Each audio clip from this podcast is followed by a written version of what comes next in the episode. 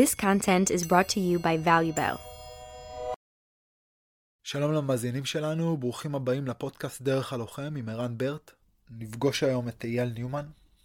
אייל ניומן הוא איש לחימה ותנועה, הוא משלב בין אהבתו לטבע, למורשת ולדת היהודית ולאמנויות לחימה ותנועה. אייל הוא דוקטורנט ונושא מחקרו הוא לחימה בתקופת המקרא ובעולם העתיק. בשיחה שלנו היום ננסה להבין מה בין יהדות לבין לחימה, האם שורשיו של עם הספר נטועים בעצם בתוך הגוף והלחימה, ואיך אפשר לייצר קרבה בין הדת לבין אמנויות הלחימה והתנועה. אני מאוד שמח לפגוש אותך, אייל.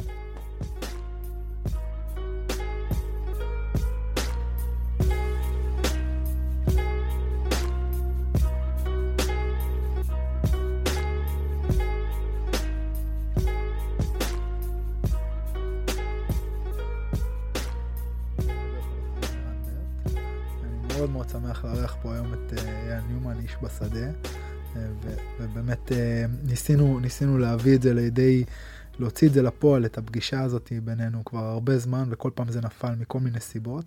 אני מאוד מאוד שמח שאתה נמצא פה היום. ובוא תספר קצת על, על עצמך ואיך הגעת ללחימה, מה, מה, מה האינטגרציה שלך עם העולם הזה. אני חושב שכמו הרבה ילדים בילדות, ככה יוצאים, אה, קשה להם, אני יודע, בלימודים, או קשה להם עם, mm-hmm. עם החברה לפעמים וכולי. אז ההורים שלי שלחו אותי לחוג ג'ודו, ובג'ודו ככה הצלחתי, והרגשתי יותר חזק והתחזקתי. בהמשך אה, הלכתי לתחרויות, זכיתי בכמה מדליות, ו... וככה מצאתי את עצמי שאני מחובר יותר לעולם הזה של הלחימה, נתן לי אפשר להגיד ביטחון עצמי בתור ילד, כיתה אה, ב', אה, בצורה משמעותית. ומשם? משם אה, התחלתי, את האמת, קראטה, וגם התאמנתי קצת פה, קצת שם, בכל מיני דברים, אבל בקראטה התמדתי איזה משהו כמו עשר שנים, אני מעריך. קראטה גוג'ו ריו? גוג'ו ריו, כן. למרות שהמועדון שאני, שהייתי בו, היה בה גם גוג'ו ריו למדנו. ולמדנו גם uh, כמה uh, סגנונות בתחום האושו, קונפו, למדנו אגור, למדנו קצת נחש, uh, עשינו, כאילו זה היה כזה מכללה של אומנויות לחימה, אז מי שרוצה עושה רק קראטה, אבל מי שרוצה עושה עוד הרבה דברים, אז מדי פעם גיוונתי שנה פה, שנה שם, חוץ מהקראטה. הגעתי לדן שלוש בקראטה. איפה, איפה זה היה? בפתח תקווה, אצל... אה, ירון בנימיני, מאסטר ירון בנימיני. אה, לפני זה הייתי אצל תלמיד שלו, ואז עברתי אליו. ירון הוא, הוא דמות אה, מפורסמת ב, ב, בנישה הזאת של אומנויות מסורתיות. אני יודע שהוא התחיל באמת בגוג'ו ריו והתפתח משם לכל מיני מקומות. נכון, אז אה, הייתי בהתחלה איזה כמה שנים טובות אצל התלמיד שלו, ואז עברתי אליו, ובאמת זו הייתה מכללה מאוד מגוונת, שמשלבת uh, המון סגנונות, כן? זאת אומרת, היה לך קראטה, אבל יכלת שעה אחרי זה לעשות משהו אחר, שעתיים אחרי זה משהו אחר, חרב, נשקים, היה שם הכל, את האמת. ואיך איך, איך זה השפיע עליך? Uh, תראה, אני זוכר שקיבלתי חגורה שחורה, והמורה שלי אמר לי, אז רק ההתחלה, ואמרתי לו, אני יודע את זה, ואני יודע גם שאני אמשיך, כי אני הרגשתי ש...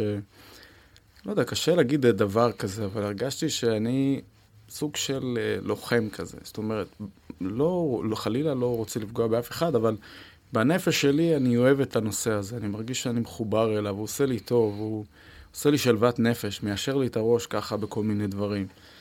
אז uh, מאז אני עוסק באמנויות לחימה. Uh, יצא לי להתאמן שבע שנים בשיטה של סמוראים שקוראים לה קאשימה שינריו. הייתי קצת ביפן, התאמנתי שמה בשיטה, בכל מיני מנזרים מגניבים כאלו וזה. גלגלתי פה קצת שם, וגם uh, בצבא עסקתי uh, בתחום של הדרכת לחימה בטרור. עשיתי את הקורס והאמנתי, ואני עדיין מאמין במילואים. למרות שאני חייב לומר, בגיל 46, כל המתח של הפריצה לחדר, ואתה רץ אחרי החבר'ה שיורים, רק שלא יפספסו, וחלילה, קצת אני מרגיש שאני הורדתי את האימונים האלו ועברתי לתחום הסדאות ול... כן, האמת שזה זה, זה בעצם הדבר כזה ש, ש, שחיבר בינינו. האינטגרציה, הממשק שבין יהדות ו, ולחימה. היום כשאנחנו חושבים על יהדות, אז, אז, אז כאילו ת, תשאל, תשאל איזה אה, ילד ברחוב מה זה, מה זה יהדות, או מי זה, מי זה יהודי כזה, כמו, כמו הסטריאוטיפ של היהודי. אז אתה יודע, בדרך כלל לקפוץ איזה תמונה כזה של איזה חרדי באמת, או איזה דתי כזה שיושב בחדר ולומד את, ה, את הגמרא ואת המשנה ואת הספרים. ותמיד היהדות נהנתה מאיזשהו אה, אה, סטריאוטיפ כזה, או, או איזשהו חלון תצוגה שהוא באמת עם הספר. אנחנו, אנחנו עם הספר, אנחנו לא עם הגוף. וזה תמיד זווית שעניינה אותי. כי, כי בסופו של דבר, אם אתה מסתכל אחורה, באמת תקופת המקרא, או, או התקופות היותר עתיקות, אנחנו היינו עם החרב, אנחנו לא היינו עם, עם הספר. כלומר, היינו צריכים לפלס את דרכנו ו- ולהילחם את דרכנו.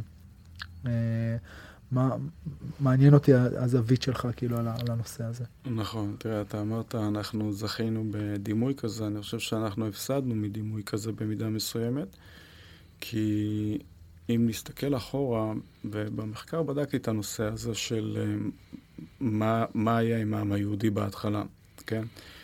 אז כמובן, עם יהודי זה שם מאוחר יותר היה עם ישראל, והאמת שזה מספיק שאתה קורא את התנ"ך ואתה רואה שכמעט כל התנ"ך עוסק בקרבות ומלחמות והריגות והתמודדות. זאת אומרת, כנראה אנחנו היינו בעולם ובצד מאוד מאוד מאתגר, והיה צבא ולחימה ו, ומה לא. ודווקא התנ"ך ניסה במידה מסוימת, צריך להבין, התנ"ך הוא לא היסטוריה, כן? ו- ו- והרבה פעמים אנשים חושבים שתנ"ך זה סוג של היסטוריה. נכון שיש בו פרטים היסטוריים, אבל התפקיד שלו זה לא היסטוריה, התפקיד שלו זה לחנך. עכשיו, כשאני אומר לחנך, כולנו ראינו, אה, אני כמעט ולא ראיתי, אבל ראיתי כמה קטעים מהתוכנית אה, היהודים אה, באים, mm. כן, נכון? ככה קוראים לזה, יהודים באים. וכאילו, שם מחצינים את הדברים, כאילו, וזה נראה רע.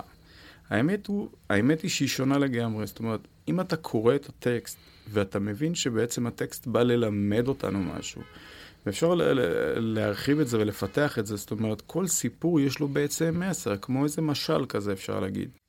אני פה, אני ככה אעצור, אם תרצה נפתח את זה בהמשך, אבל אני אגיד שבתקופת בית ראשון וגם בתקופת בית שני, עם ישראל היה המקצוע השני הכי נפוץ בקרב האוכלוסייה היהודית, היה אה, לוחמים. ממש ככה, היה מושבות שלמות של לוחמים יהודים, וזה היה המקצוע שלהם. וזה, וזה כאילו, זה היה הכי ברור והכי פשוט בעולם. מה שכן, להבדיל מלוחמים אחרים, ההיסטוריון יוסף בן מתתיהו כותב שהלוחם היהודי היה מאוד מיוחד, היה שונה משאר הלוחמים, והוא כותב את זה בספר ההיסטורי שלו, מלחמות היהודים וקדמוניות היהודים, שבעצם היהודי הרבה יותר אה, לא, נגיד, פוגע בנשים, הוא כותב ולא פוגע בשבויים, כי בתנ"ך יש את החוקים בעצם הראשונים בעולם שאנחנו יודעים עליהם, שעוסקים במוסר מלחמה, מה מותר ומה אסור. וחוץ מהמהמברטה, שזה טקסט הודי, ששם גם, בערך פחות או יותר באותם שנים, גם עסקו קצת מבחינה רעיונית, אצלנו כבר חוקקו חוקים, לפחות קיבלנו בתור החוקים, מה מותר, מה אסור בלחימה, וזה החוקים הראשונים המוסריים בנושא הלחימה. כאילו, קוד, קוד צה"ל שנת uh, אה, 3000. אפשר להגיד, תראה, אני דיברתי עם פרופסור אסא כשר, והוא התעניין בספר שלי, נתתי לו לקרוא גם, ראיינתי אותו בעבר, ואני אגיד שאם אנחנו רוצים להתייחס לעולם הלחימה באמת בתנ"ך, אז יש חוקים, למשל, חוק שאם אתה תופס שבויה, איך אתה מתנהג עליה, אה, חוק שאיך אתה יוצא למלחמה, באיזה צורה, מה אסור לפחד, למשל, ללוחם אסור לפחד, אנשים לא יודעים את זה. כשאתה יוצא לקרב זה חוק בתורה ללוחם, אסור לו לפחד. עכשיו, זה מוזר, אם אתה רוצה לפתח את זה, ואני אסביר לך, זה מאוד mm. מורכב. אבל בעיקרון זה חוק, וחוץ מחוקים, יש מה שנקרא קוד אתי. זה שתי דברים שונים. חוק זה שחור לבן. נגיד קיבלת פקודה, אוקיי, ככה מותר, ככה אסור. אבל בקוד אתי, כמו שיש קוד אתי בצבא, זה לא פקודה קוד אתי. זה בעצם ההלך רוח שאיתו הולך הלוחם לקרב. כי יש דברים אפורים. שלא כתוב בפקודה. השאלה, האם התנ"ך מתייחס לדברים המפורים? בוודאי. כל הסיפורים בעצם באים להכניס אותך לראש של מה מצפים ממך כלוחם. לא כתבו אה, אה, למשל בקוד האתי שלנו היום יש אז אה, רעות ואחווה, כל מיני דברים שכתובים. אבל שם סיפרו את זה כסיפור, והיתרון של סיפור, כל ילד למשל מכיר את הסיפור על דוד וגוליית, שהקטן יכול לנצח את החזק. למרות שבסיפור הזה יש עוד כל מיני מימדים שאנשים לא תמיד שמים לב. אבל כן, אז יש חוקים ויש קוד אתי. אז, אז, אז החוקים הם באמת עשה ואל תעשה, והקוד האתי נותן איזשהו הלך רוח מסוים שמכניס לוחם לתוך אה, הוויית לחימה מסוימת. ובהוויה הזאת, בעצם מה שאתה אומר זה שמה שמייחד את, ה, את, ה, את העם הישראלי, היהודי, הלוחם של אז, שהיו לו בעצם חוקים, אה, הגדרות מוסריות, איך מותר להילחם ואיך אסור להילחם. מה, מה המקורות שלך שאתה מסתמך עליהם? אה, קודם כל, התנ"ך בפני עצמו הוא, הוא מקור שבחקר ה, ה, של המקרא מתייחסים אליו, אה, אבל במקביל אני בדקתי אה, מה קרה בעולם העתיק. זאת אומרת, במהלך כל החפירות הארכיאולוגיות של המאה ה-20 שנה האחרונות, נמצאו המון כתובים מהעולם העתיק, חוקים של אשור ושל בבל. ויותר עתיקים, של תרבויות יותר עתיקות של תר... תרבות השומרית, שזו אולי הסיביליזציה הראשונה בעולם שכתבה דברים. אה, החיטים, כל מיני עמים, בקיצור, שהיו פה בסביבה. והם כתבו חוקים, מאות חוקים, והם מצאו אותם ופענחו אותם. אז כמובן אתה הולך לספרייה הלאומית, יושב על כל החוקים האלו, קורא אותם אחד-אחד ומנסה למצוא האם בכל כל המאות חוקים של העולם העתיק התייחסו ללחימה? התייחסו למה שקורה בזמן הקרב? התייחסו לשבויים? אז אה, את האמת, כבר העלו את זה לפניי, את הנקודה הזאת שלא מצאו, ובאמת גם אני עברתי, לא מצאתי שום דבר שעוסק במוסר מלחמה. יש ממון, וכנראה כסף היה חשוב כמו שהיום, גם אז. ו- מתייחסים ו- לכסף, אבל לא מתייחסים ל- ל- למוסר. נכון. זאת אומרת, למשל, יש חוק אחד שמצאתי אצל חמורבי, שזה אדם מאוד מפורסם מן העולם העתיק, מלך, מלך בבל, והוא כותב, אם תפסו אותך בשבי, ועכשיו אתה שבוי וצריך לשלם עליך, אתה תשלם את הכסף לשחרור אותך, אחרת שכח מזה לא משחררים אותך, משהו כזה. אז זה החוק הכי קרוב שמצאתי להתייחסות למשהו של... אה, קנייה, בעצם פדיעת, אה, פדיעת נפש ב, ב, לגמרי, בכסף. לגמרי, אבל זה פדיעת חג... שדופ... פדיעת שבויים. פדיעת שבויים, אבל זה, זה לא מוסרי, זה בעצם משהו ממוני. הוא מסתיר, mm. אם אתה, תפסו אותך, אתה תשלם על זה, חבוב. עדיף שלא יתפסו אותך, כי אתה, גם אם זה, אתה תשלם על זה. אז אה, זה היה הכי קרוב שמצאתי. ו- ו- ובמחקר שלך על היהדות, מה, מה המקורות שלך? התנ"ך ומה עוד? אוקיי, okay, אז uh, התנ"ך כמובן הוא, הוא מקור מאוד משמעותי, יש פקולטות בכל העולם שחוקרות את נושא התנ"ך, משוות את זה כמובן לעולם העתיק, משוות את זה לדברים שמצאנו, למשל, אתן דוגמה, מצאו בחפירות באזור לכיש, כן, היה שם קרב אדיר בין הצבא האשורי לצבא הישראלי. וכשהאשורים הצליחו לכבוש את המצודה של לכיש, הארכיון של המפקד היהודי בעצם נקבר, ומצאו אותו בחפירות ארכיאולוגיות, ואז אתה קורא, קורא פקודות שיש לך של הצבא, אתה קורא הוראות ומה עושים. פקודות, מה זה, כמו יומן מבצעי? מה זה, מה, מה זה, מה זה, מה זה הדבר הזה? יותר דיווחים, כן. הוא אומר, ההוא ברח לשם, אני כרגע לא מזהה את המוצב ההוא. אה, כל מיני דיווחים. עכשיו, זה באמת קשה כשאתה מוצא, אתה יודע, אתה מעדיף למצוא עכשיו, לא יודע מה, איזה...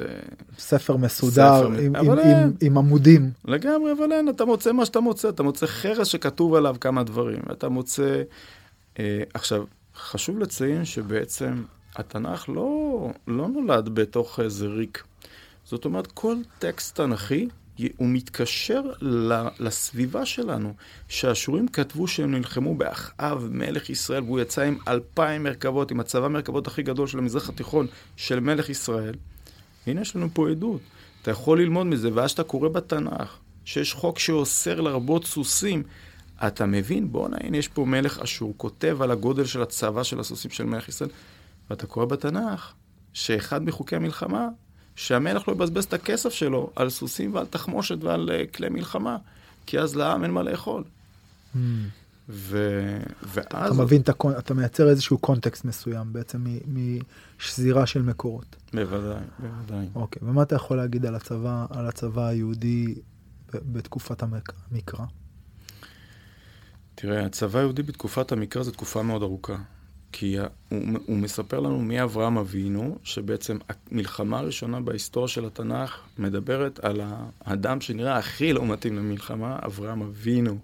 האדם הכי צדיק, שאתה מדמה אותו עם איזה זקן יושב באוהל, אני יודע, מאכיל אנשים, אבל דווקא הוא יוצא למלחמה הראשונה במקרא. וזה לא מקרי. אין מקריות בתנ"ך. שדווקא מביאים אותו כדוגמה, וכשהוא יוצא להילחם, על מה הוא יוצא להילחם? כתוב שהמלכים שיצאו להילחם איתו הלכו לכבוש, כסף, רכוש, כבוד. אברהם אבינו יוצא כשתופסים את הבן דוד שלו, את לוט. ולוט זה גם לא מי יודע מה, בן דוד מי יודע מה, היה אפשר לוותר אולי אפילו, כן? אבל, אה, אבל אתה רואה שאברהם יוצא להילחם רק בשביל הבן דוד שלו, הוא יודע שזה משפחה, זה לא מוותרים, הוא הולך ובאמת מצליח לנצח ארבעה מלכים אדירים של העולם העתיק. הוא עושה שם איזה תרגיל, תוקף בלילה, בדרך כלל לא תוקפים בלילה, מצליח לשחרר אותם, ואז מה המסר אחרי הקרב הזה? הוא משחרר את השבויים במקום לקחת אותם, כי הוא זכה עכשיו בשלל. הוא נותן את השלל למלך סדום, שהוא גם לא מלך מי יודע מה, אבל מלך סדום אומר, תחזיר לי את השלל. בקיצור, הוא מוותר על הכסף, מוותר על הזה, רק בשביל לשחרר את הבן דוד. וזה מסר. מלחמה שהיא לא בצע כסף, אלא מלחמה על עיקרון. לא כבוד, לא בצע כסף, לא רדיפה. למה יש מלחמות בעולם? בוא נגיד ככה, שנחשוב על זה. אנשים הולכים מקום.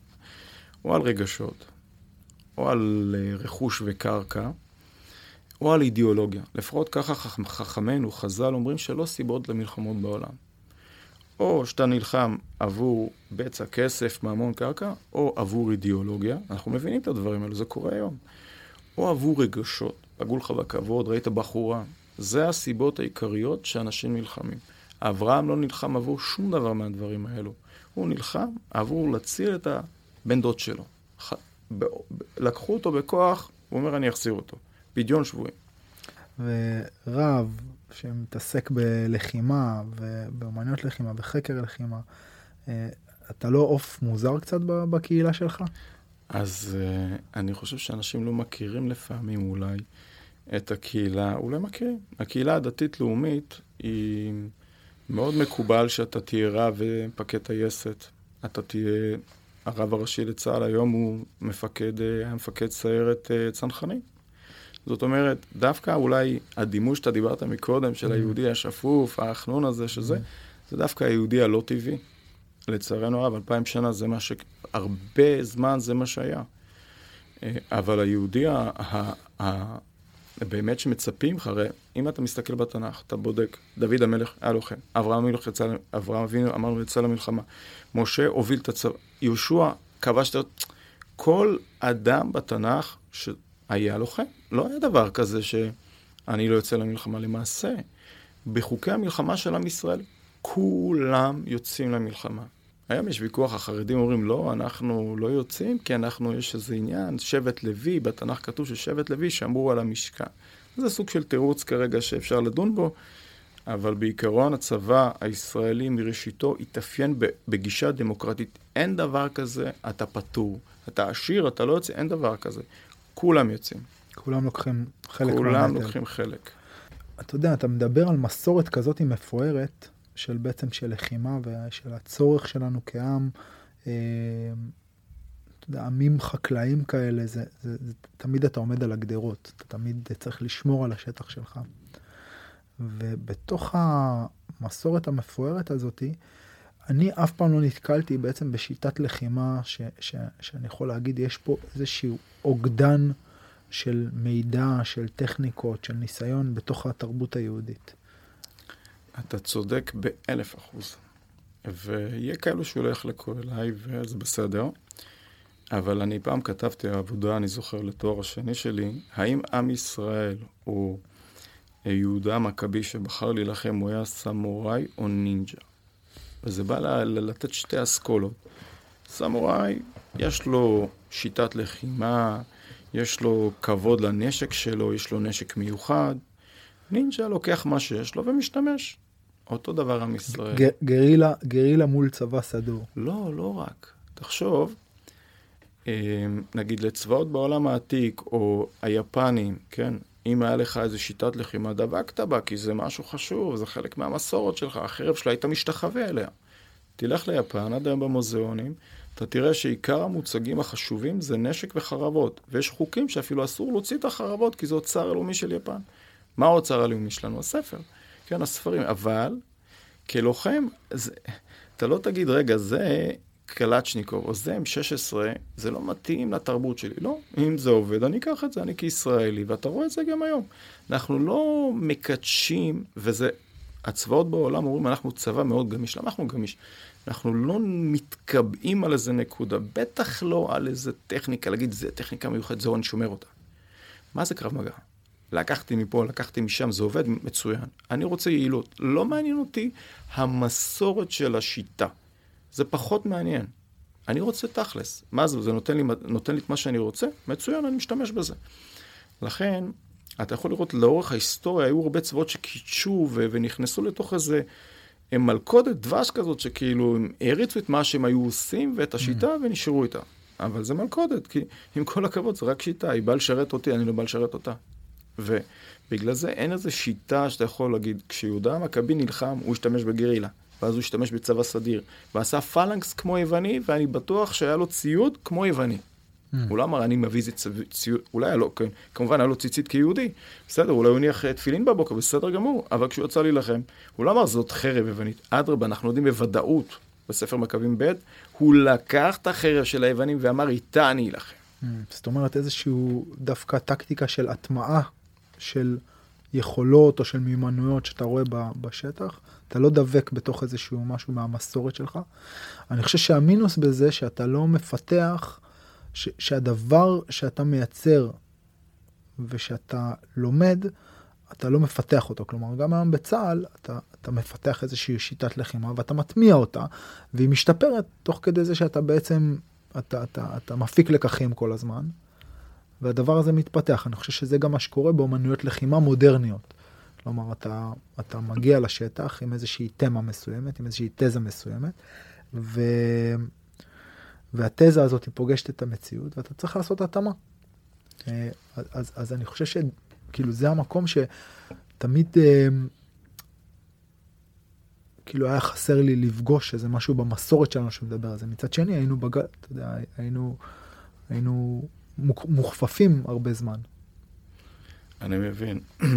אבל אני מבין גם את, ה, את הנקודה שאולי ככה, אני מרגיש ממך, שהמקצועיות חסרה. Mm. כי בעצם כשאתה לוקח איזו שיטה, אתה מתמקצע בה, אתה טוב בה. וזה בסדר גמור. ואני חושב שגם בקרב מגע, או בשיטה שאתה לוקח בצה"ל, חשוב מאוד שאתה תתמקצע בה ותעשה אותה הכי טוב. החשש הוא אבל שאתה תתאהב בה ואתה תקדש אותה. Mm. ואת החומר אנחנו מקדשים ולא מקדשים. כשצריך, כן, אבל צריך לדעת שיש לה את המוגבלות שלה. ו... ובאמת, אני חושב שלא לא אני אומר, הרבה אומרים שהצבא הישראלי מתאפיין ביכולת שלו להיות צבא גמיש ולהשתנות. ואני אתן דוגמה. אה, לפני 25 שנה בערך, היה, התחיל כל הנושא של אה, אה, פיגועים דרך הרשות הפלסטינאית שנכנסה לישראל. זה מחקר שעשיתי ועוסק בעצם איך היישובים היהודיים בכל רחבי יהודה ושומרון התמודדו עם תופעה שבעצם אה, הרשות הפלסטינאית קיבלה אישור לשאת נשק, פתאום יש חשש לפיגועים מאוד מאוד מורכבים. ואתה רואה שדרך האנשים הפשוטים פיתחו איזו שיטת לחימה שהצליחה להיכנס לצבא. הצבא לא היה, אמר לא, אני לא מוכן לקבל את זה, יש לי את היחידות, לא, לאט לאט, והיום יש בית ספר שלם שצמח מלמטה, לאור הצורך, ו- ו- ו- והיו גמישים איתו, ולמעשה הוא היום נותן מענה לא רק ליהודה ושומרון, אלא לכל מדינת ישראל, מהצפון עד הדרום, לכל יישובי קו העימות, כיתות הכוננות של צה"ל, והיה לפני איזה שנתיים, אני זוכר, אה, ישיבת ממשלה של ועדת חוץ וביטחון, והם שם העלו את הנושא הזה, והצבא אמר, אנחנו היום מתבססים מבחינה אה, טקטית ואפילו אסטרטגית, שהם יבצעו את ההגנה הראשונית, כי צה"ל לא יכול לתת מענה עכשיו במצב חירום שיש מלא יישובים. זה הפתרון שלנו, והוא פתרון שעובד, הוא פתרון יעיל, ו... מעניין, זו דוגמה ממש מעניינת, שבעצם מה שאתה אומר זה שנוצר איזשהו צורך בשטח, והמערכת הכבדה, המסורבלת, הגדולה, לא יודעת לתת אה, מענה תמיד לדבר הזה, לצורך הנקודתי הזה. ואז השטח מתחיל להשתנות, הוא לא מחכה בעצם שה... שכל המערכת, שכל, ה... שכל הדבר הלוגיסטי הכבד הזה ית... ישנה. בעצם מה שאתה מדבר זה על, ה... על כל התפיסה של כיתות כוננות כאלה שנותנות מענה ראשוני לאירועים, אירועי טרור מורכבים, בעצם מניעתיים אפילו. נכון. מעניין. ותדע לך, אני אומר לך, זה דבר שאומרים בכל הצבאות בעולם. הצבא הישראלי הוא גמיש, מחשבתית. הגמישות המחשבתית זה, זה נכס אדיר. מצד שני, כמו שאתה רמזת, המקצוענות לפעמים נפגעת בזה שאתה... אתה אומר, בסדר, הגמישות הזאת, אבל גם צריך מקצוענות במה שאתה עושה ולהתמקצע, ואני חושב שזה לא סותר אחד את השני. אם אתה זוכר שכל זה זה רק אמצעים לקיים מטרה. אה, אידיאולוגיות או רעיונות. והאמצעים יכולים להשתנות, כן? על להיות מקצועיים בהם. אני זוכר שהייתי פעם ביפן, אני למדתי, היה לי שיעור לחיים.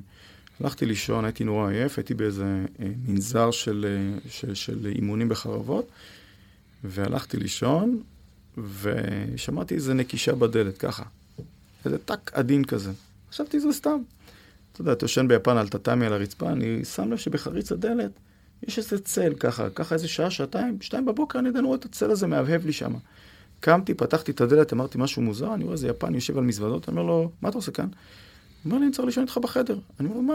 הוא אומר לי, כן, אני, אני דפקתי את הישן, לא, לא משנה שהייתי חוצפה, התחלתי להגיד לו למה אתה לא דופק, וזה, אחרי זה הבנתי, בן אדם כזה מנומס לא רצה להעיר אותי. הכנסתי אותו לחדר, הבן אדם התיישב בישיבת לוחם סזה, במקום לישון. לא הבנתי מה הוא עושה, אני הלכתי לישון. ואני רואה שהוא שוכב כזה על הבטן בסזה. קמתי בבוקר, אני רואה בן אדם באותו מצב. באותו מצב, בסזה. סזה, אני אומר למאזינים שלנו, בעצם ישיבה על הברכיים. משהו שקשה לשבת אותו חמש, עשר דקות רצוף. כן? כן, לישראלי ממוצע. כן. כן. והוא בסזה, ואני אומר לו, למה אתה חושב, למה, מה קרה לך? הוא אומר לי, תשמע, אני לא מספיק גמיש בדברים האלו, אז אני, גם כשאני יושן אני מתאמן. ואני אמרתי לעצמי, תראה, מה זה, זה שיעור למקצוענות. בן אדם לא מוותר לעצמו, גם כשהוא ישן, אבל זה יפנים. מי שמכיר יפנים הם לא גדולים כל כך ולא חזקים כל כך, אבל הם ממושמעים, ממושמעים הם חוזרים וחוזרים. המקצועיות, המקצועיות שלהם מאוד חשובה, והדיוק מאוד חשוב להם. זה משהו שאפשר לקחת את זה גם לנו ל, ל, לישראל פה. לשים דגש. אז אולי, אולי באמת תספר שנייה על התקופה שלך ביפן. אמרת את זה מקודם באיזה מילה כזאת, וזה מאוד, לי זה ככה... כן. תראה, אני לא אמרתי שאני, אני היום, בעבר הייתי מאמן הרבה יותר אה, אומנויות לחימה, אבל אה, בשנים האחרונות, בגלל שאני עושה המון דברים, וגם חוקר, אז קצת הורדתי את הנפח של זה, פעילות אחת או שתיים אה, בשבוע, אבל רציתי לגוון. הרגשתי שחסר לי משהו ב... אמרתי, למדתי אה, לחימה עם ידיים ו striking ודברים כאלו, אבל לא, לא היה לי שיטות לחימה עתיקות של חרב וכולי, ומצאתי איזה בחור שקראו לו אה, דוקטור ירוחם לויט, שהוא היה במשך 25 שנה, טס כל שנה לחודש ליפן, היה מעביר שם הרצאות, הוא היה פרופ... דוקטור לפילוסופיה, והוא הביא משם שיטת לחימה מאוד עתיקה, אחת העתיקות בעולם, דרך אגב. אה, נקראת קאשימה שינריו. חוץ מקטורי, קאשימה נחשבת לשיטה הכי עתיקה ביפן, ולמעשה כנראה בעולם גם, כי להם יש תיעוד מסודר לשיטות mm. שלהם. מה זה, כשזה, כשאתה אומר עתיקה, מה זה אומר בשנה? 450 שנה, רצף היסטורי עם תיעוד, 450 שנה.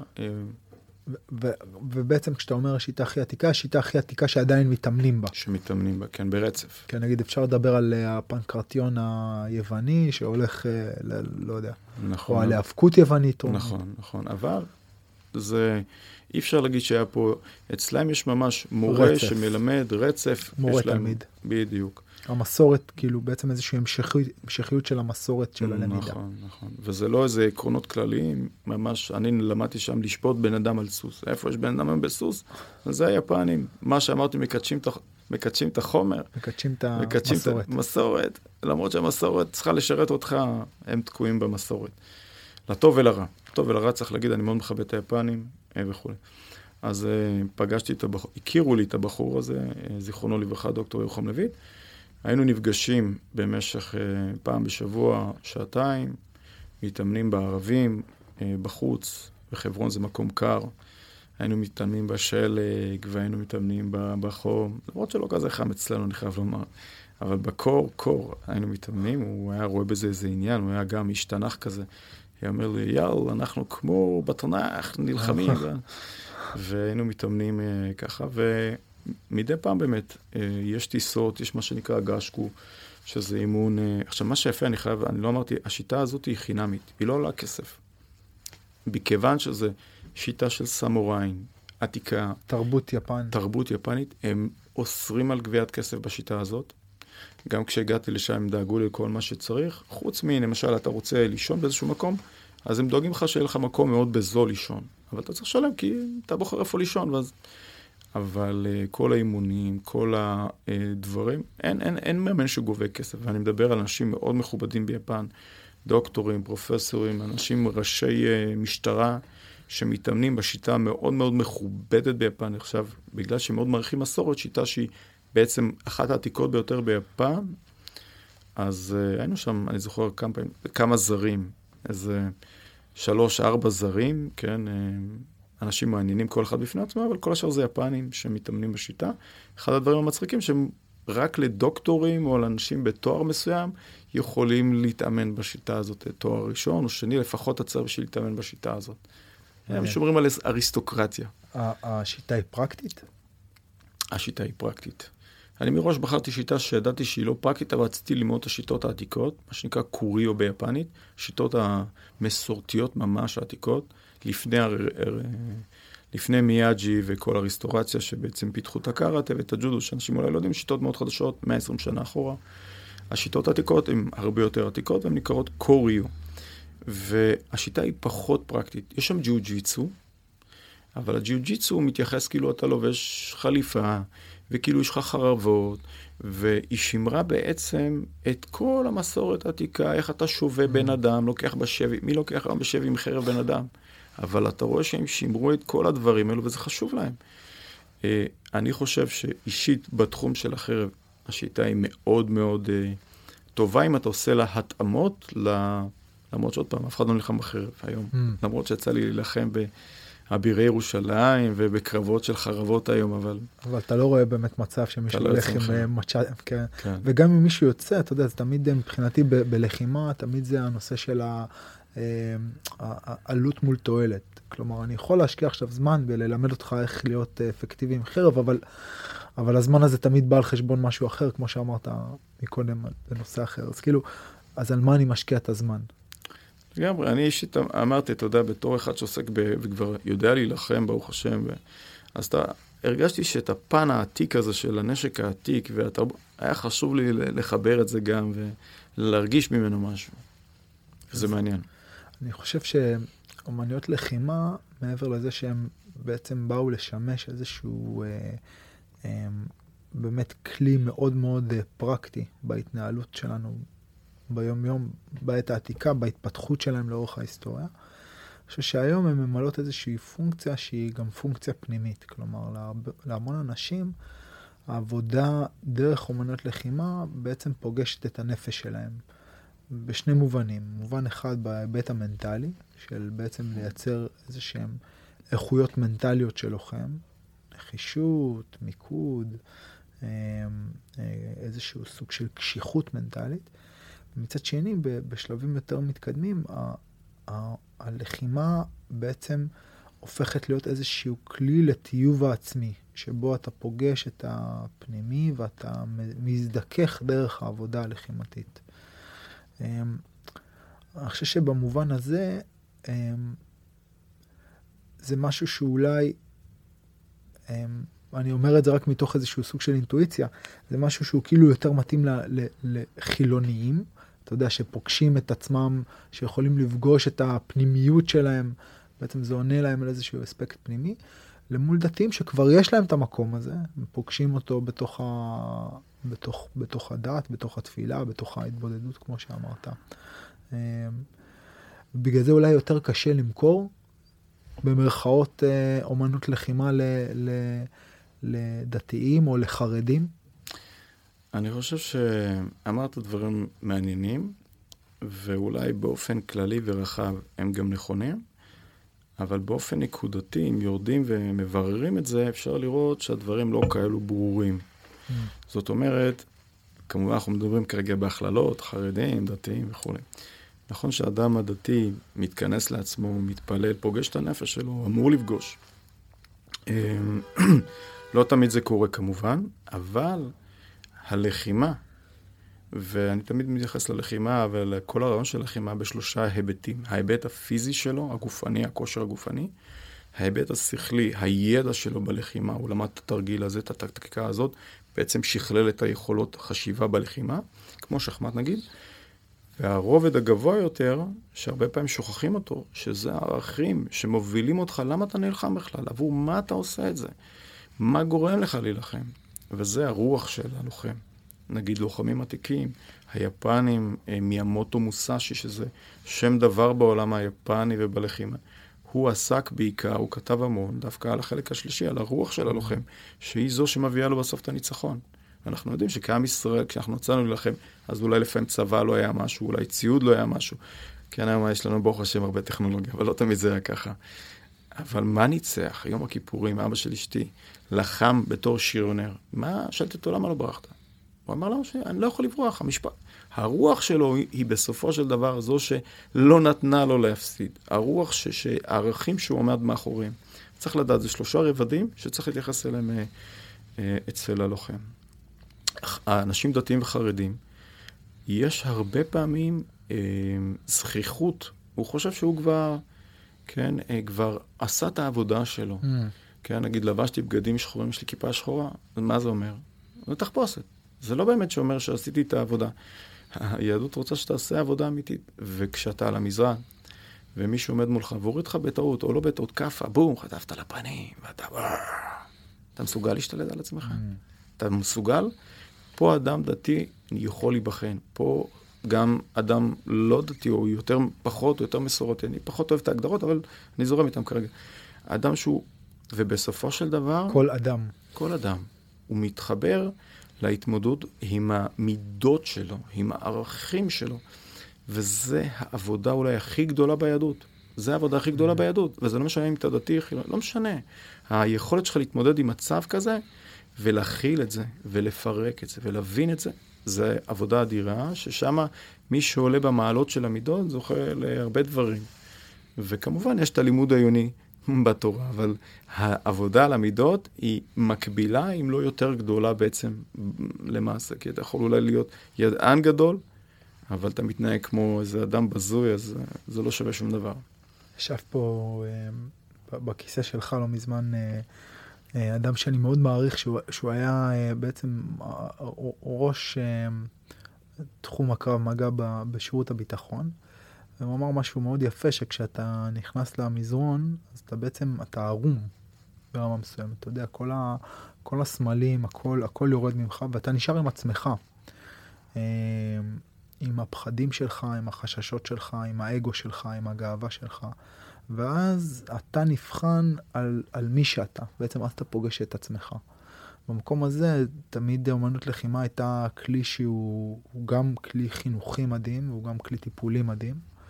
אמ, ואז באמת להיפגש עם הדבר הזה, אני חושב שזה כלי עוצמתי. ותקן אותי, אבל אני באמת חושב שנגיד הציבור החרדי הוא ציבור ש, שלא לא חשוף למדיה הזאת. אני, אני אפילו, אולי, אולי נשאל אחרי זה על נשים בציבור הדתי-לאומי ובציבור החרדי, אבל, אבל, אבל בציבור החרדי אין, אין חשיפה ל, ל, למדיה הזאת. לכלי הזה. כן, מפליא שאתה שואל אותי את השאלות אה. האלו. אה, אני בתקופה האחרונה באמת ככה הרגשתי שחשוב מאוד לחבר את הציבור הזה. אה, וכמו שאמרתי בהתחלה של השיחה, שבאמת עם ישראל לא היה מנותק מהגוף שלו, לא היה מנותק מהאדמה, ואלפיים שנה של גלות הפכו את היהודי למשהו מוזר, למשהו שהגוף נראה לו... וממש בתחילת הציונות, אצל הרצל וזה, הוא, הוא ממש ניסה אה, להביא אנשים להראות שאנחנו גם לוחמים, וגם הוא הביא איזה כמה קווקזים לקונגרס הציוני עם הנשק, להראות שעדיין יש יהודים שהם יודעים להילחם. Mm-hmm. טרומפלדור הוא דוגמה טובה ליהודי החדש, שלא מוותר והופך להיות אה, לוחם ולא... אה, אז במידה מסוימת, אולי אני ככה חוטא קצת לחלק מהאנשים, כי אני מכיר היום אנשים חרדים, בדיוק שבת היה אצלי תלמיד ישיבת חברון, שזו ישיבה חרדית מהטובות ביותר, שהחליט להתגייס. והוא לא, לא איזה אחד אה, שהוא לא יודע ללמוד, אחד תלמיד טוב, חכם, החליט שהוא רוצה להתגייס, והוא התגייס לצנחנים, והוא ככה מתארח אצלי ומקבל ממני עצות, וגם בתור מדריך סדאות אני פוגש היום גם ציבור חרדי שמתגייס, זאת אומרת, יש שינוי. בעצם יש איזה מקום שהגוף הוא, הוא, הוא כאילו מקום נחות יותר מה, מהרוח, ובמקום הזה אם אתה הולך לצבא, לעבוד, להתאמן, אם אתה הולך לתרבות הגוף, למשהו חומר, אז בעצם זה, ההיקש מזה הוא שאתה פחות טוב ברוח. תראה, ברור, חושב... שזה, ברור שזה לא נכון. לא נכון, אבל, לא נכון. אבל השאלה כן. אם, זה, אם זה בעצם ההיקש שבעצם מתחבא מאחורי הריחוק הזה מהגוף. אני אגיד את האמת, יש הרבה סיבות, בעיקר בגלות, ואני יכול להגיד לך מסבא שלי ומעוד אחרים, שאם היית יהודי שהיית מעז, היית חוטף סטירה, ומה אתה יכול לעשות? אם היית מרים את הראש. נכון, כן, זה העובדה. אתה יכול לפתוח ספרי היסטוריה, זה מלא מה עשו ליהודים, כמה התעללו בהם, ואיך חוקי, נגיד באסלאם, חוקי עומר. חוקי עומר אומרים, יהודי אסור לו לקחת נשק, אסור לו, כאילו, מראש הקטינו אותך. אוי ואבוי אם היית מגיב, אוי ואבוי. אותו דבר באירופה, כשיהודי, אה, אנחנו רק עברנו את יום השואה וזה, את כל המראות האלו. זאת אומרת, יהודי, גרמו לו להיות אה, עקר, ובמידה רבה שאתה לא בארץ שלך, אתה סוג של גולה. אז אתה רוצה להקטין את עצמך, ואתה לא משתלב. כי יהודים השתלבו ולא השתלבו. שמרו על שפה מיוחדת, על מנהגים מיוחדים, וזה... תמיד הם היו מושא לאנטישמיות וחיצים. האנטישמיות הכי אה, עתיקה שאנחנו יודעים זה כבר מלפני 300, אה, סליחה, 2,300 שנה במצרים היה ספרים אנטישמיים על היהודים. אחד בשם מנטון, נזיר מצרי, כתב ספר שלם שהיהודים ככה וככה וככה. אל תשאל. זה... אז בעצם למדנו איך, אה, איך אה, להוריד את הראש בעצם, נכון? כאילו... ו- ו- ואיבדנו את זה. איבדנו, ואז כשאתה מאבד את זה, אתה, אתה יודע, כשאתה עושה מהחרטא אידיאולוגיה, חרטטולוגיה, זה מה שקרה. הם היו במצב קשה, לא הגיבו, אז מה עושים? התחילו לבנות אידיאולוגיות שבעצם הגוף הוא... ואין לזה מקור בתנ"ך, אין לזה מקור באמת ביהדות. ממש ב... ואדרבה, אם אתה פותח גמרא, כתוב על דוד המלך, כשהוא לומד תורה הוא היה רך כתולעת. אבל כשהוא יוצא למלחמה, קשה כמו עץ. ובמכה אחת, ככה כתוב, 800 איש. אה, יכול להיות שזה גוזמן, לא יודע. היום אנחנו לא מורידים 800 איש. אבל התנ"ך כתב את זה. תראה, דיברנו על התנ"ך. כל התנ"ך זה, איפה כתוב על ישיבה? כמעט ולא כתוב. כתוב על מלחמות, כתוב על קרבות. אבל באירופה וגם ב, ב, ב, במדינות ערב, בסופו של דבר היהודים היו צריכים להתאים את עצמם למציאות שאתה נרדף, שאתה צריך להקטין את עצמך, ומצאתי באמת פסקי הלכה. הזויים, אבל מצאתי אותו. שאם אתה חוטף סטירה, אתה לא מגיב. עכשיו זה, למשל, משהו שאנחנו מכירים את זה מהנצרות.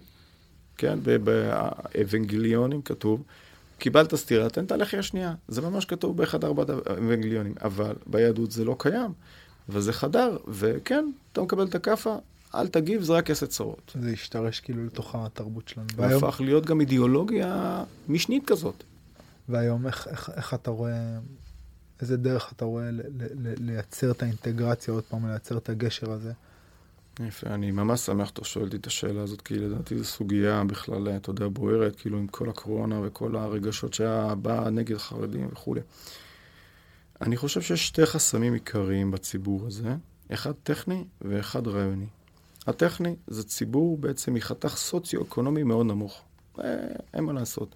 עשרה ילדים, שבעה ילדים, ולהביא חוגים זה פריבילגיה.